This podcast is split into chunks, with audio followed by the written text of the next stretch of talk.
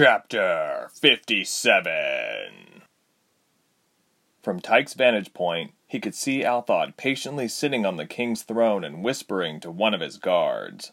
The guard nodded and signaled to his comrades. They struggled to keep two wildcats connected to their chains. They were much larger than Tyke thought they should be. They looked starved, angry, and deadly. Tyke began grunting and trying to break his shackles. His throat was dry and his energy was low. Could he freeze the shackles off? Althod looked ready to set them free as he pointed towards Tyke and promptly put his hands behind his back. The impatient beasts roared ferociously and broke free of their chains. They shook their heads, their collars still around their thick necks. They ran together, snapping their jaws towards Tyke. As Tyke tried to get Ilse's attention, the girl was momentarily stuck inside Reshma's ring of fire. Tyke knew he wasn't going to get any sort of immediate help, he screamed as the first pounced and sank his jaws into his calf. Screaming, he strained to look at them, to move away or save himself with a spell. He was pinned too closely to the wall. He couldn't move or resist their attacks. He felt their powerful claws scratching at his pants and shirt and felt pain tearing up and down his body.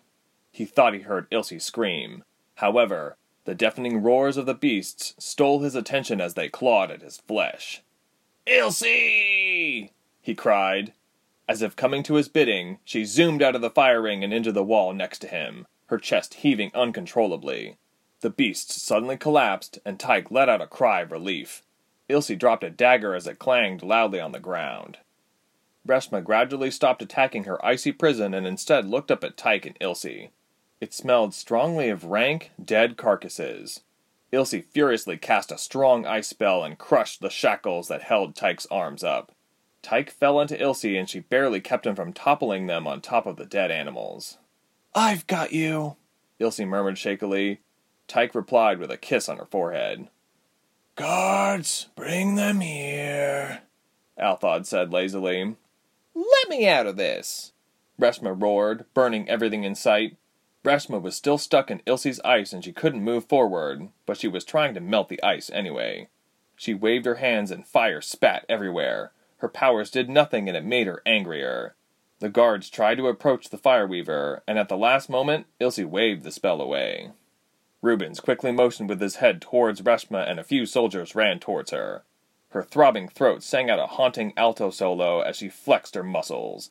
Blue fire suddenly erupted from her hands and lit them brightly like two mighty torches.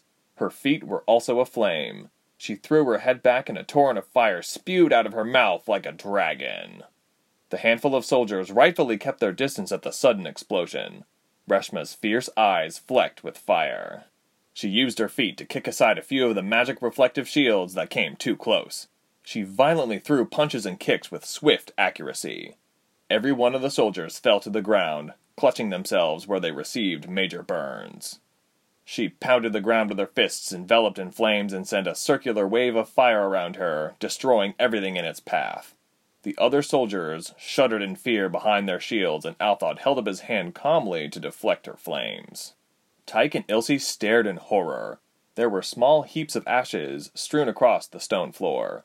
The only thing that protected them was a shield of ice they created together.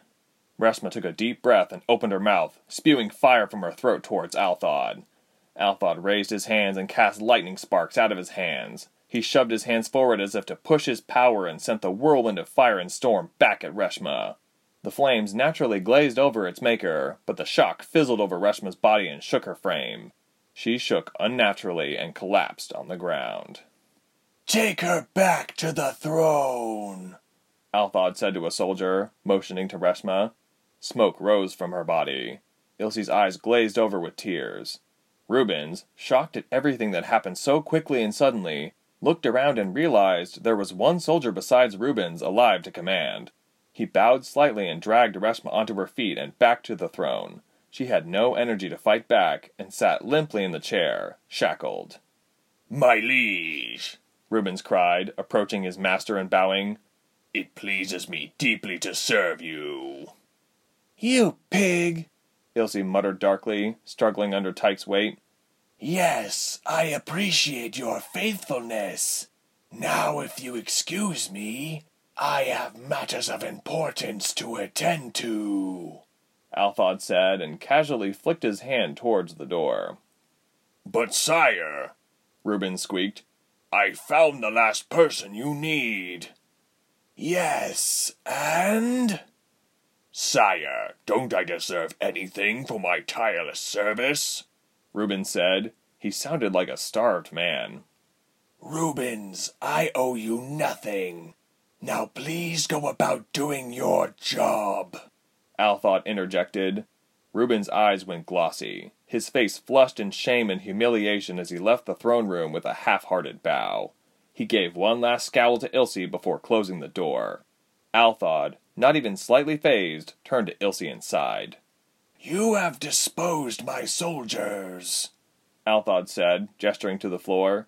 If you want this woman to live to see another day, I would suggest coming over here. Ilse set her jaw and helped Tyke shuffle slowly the few yards it took to approach Althod. She still gave him a wide berth. She wanted to swift herself and Tyke out of here, but she wouldn't dream of leaving Reshma there captive. Why are you doing this? Ilse asked tersely. You want me, don't you? Why bother wasting your abilities tormenting everyone else around you? I can tell Ladala has been filling your head with lies, Althod answered. She has been fooling you to think I want to control our known world. Is that really true? Forgive me if I can't imagine the reason why my protector would lie to me more than you have to your men. Why should I trust you when you are responsible for the death and enslavement of my clan and other cities? It's because of you my mother is dead. Ilse cried. Oh, don't include me in tribe squabbles, Althod tisked. I didn't create that wall. It was made to keep people like you out, Tyke grunted. Had you come quietly, you would have spared yourself and others a lot of the heartache. Althod answered, his eyebrow arched, waiting for a rebuttal. Don't listen, Ilse, Tyke warned, quietly. He can't really be the brains behind your brawn. Don't you see? They have their own plans for you, and they intend on keeping you happy only to help them reach their own gains. Althod said, smoothly. His yellow eye flickered with curiosity. No one else but me really understands and respects your amazing abilities. My dear, this isn't about manipulation. This is about progress. Althod said.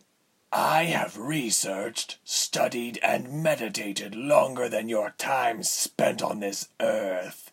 In my searching, I have discovered a way to heal our planet and rid itself of corruption. Unfortunately, I'm the only one willing to do what it takes. I could be the ultimate sacrifice and heal this world of its sickness, pain, and agony, and in return be granted the power to live eternally. Althod said, shaking his fist. Ilse, with your power, I could finally unlock the way to doing such. Your reward would far surpass what Ladala or any other meddling creature could offer you. Ilse didn't blink the entire time Althod spoke. Her eyes were fixated on Althod's golden eye. As he spoke, all she could think about was her father, friends, and allies. In her mind, they were all visible and they were looking to her. They were looking for a leader to deliver victory. They looked sad, as if they were sad to see Ilse go, but they nodded to her. It's your destiny, their eyes said. We will honor you and your sacrifice. She squeezed her eyes shut, willing the vision away. No, Althod, I know this trick, Ilse growled. I won't sacrifice myself to you and your own wishes. Your plans could never take my pain away, and it certainly couldn't bring my dead mother back. I could never forgive you, nor believe your silly lies. Your brave words sting me a bit, but your permission wasn't exactly a requirement, Althod said. Ilse looked around and realized that she was standing an arm's length away from Althod. She had left Tyke on the steps and she didn't even realize it. He was still telling her to stop listening to Althod. Reshma was still quiet and heavy. He then pointed his fingers and cast a spell in a low, bass voice. A deep purple glow suddenly surrounded his hands and he shoved his hands forward towards Ilse. A beam erupted from his hands and shot towards her direction. Ilse recoiled in shock. The beam shot her directly in the heart. Instead of collapsing to the ground, she remained standing, with her arms outstretched and her feet apart like a star. Her head flew back as she felt something whooshing around her and tugging at her chest. Her heart throbbed with pain and she had a hard time breathing. The air around her sucked out her breath and she couldn't inhale any air in return. She panicked and tried to scream, but couldn't hear her own frantic pleas. Just when she thought her eyes would roll back and pass out, her chest inflated to normal size and she took in big gulps of air. She felt much better, to the point she felt more awake, and there was nothing to worry about. She finally collapsed on the floor, but falling to the ground felt like floating on air. She couldn't quite put her finger on her concerns, but thought that after a long sleep she would remember. But sleep would come first. Ilse! Tyke screamed. Ilse sprawled against the floor. Blood trickled from a nasty cut on her forehead. Her head shifted weakly, her eyes half open. She didn't move. Tears streamed down Reshma's empty face as she weakly struggled against the grip, her wrists bleeding. Tyke crawled towards Ilse's body without being deterred. He looked into her empty face and put a bloody hand to her brow. No, no, Reshma whispered, her head hanging heavily. This isn't happening. Althod rested his arms after holding them out and took a few deep breaths. He swayed his head from side to side like a ferocious animal. His face became more wrinkled and scorched than before, but his grin made his face even uglier. The castle walls began to shake, and everyone could feel everything rumbling. As you both shall see, Althod said, facing Tyke, I believe you will find this girl's end far more graceful and merciful than your own. He neared Tyke, unsheathed a long sword, and held it at Tyke's throat. Tyke breathed heavily, his eyes full with anger a flicker of yellow. You coward! Killing a woman! He raged under his breath. You make it too easy for me to destroy you, Althod exclaimed, pulling Tyke's face closer to his own face and sword.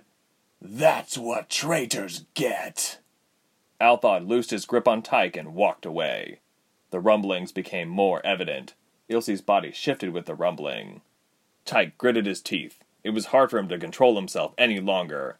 He felt wicked, wild. The beast was somehow coming alive.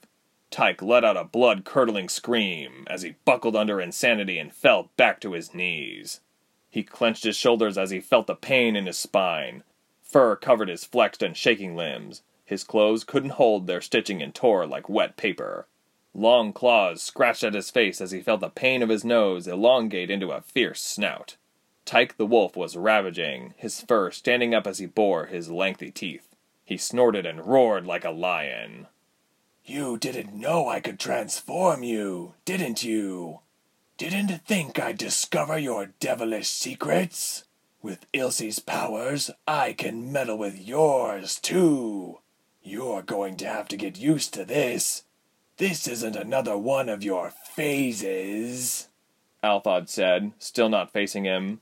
He turned around and bellowed a spell aloud.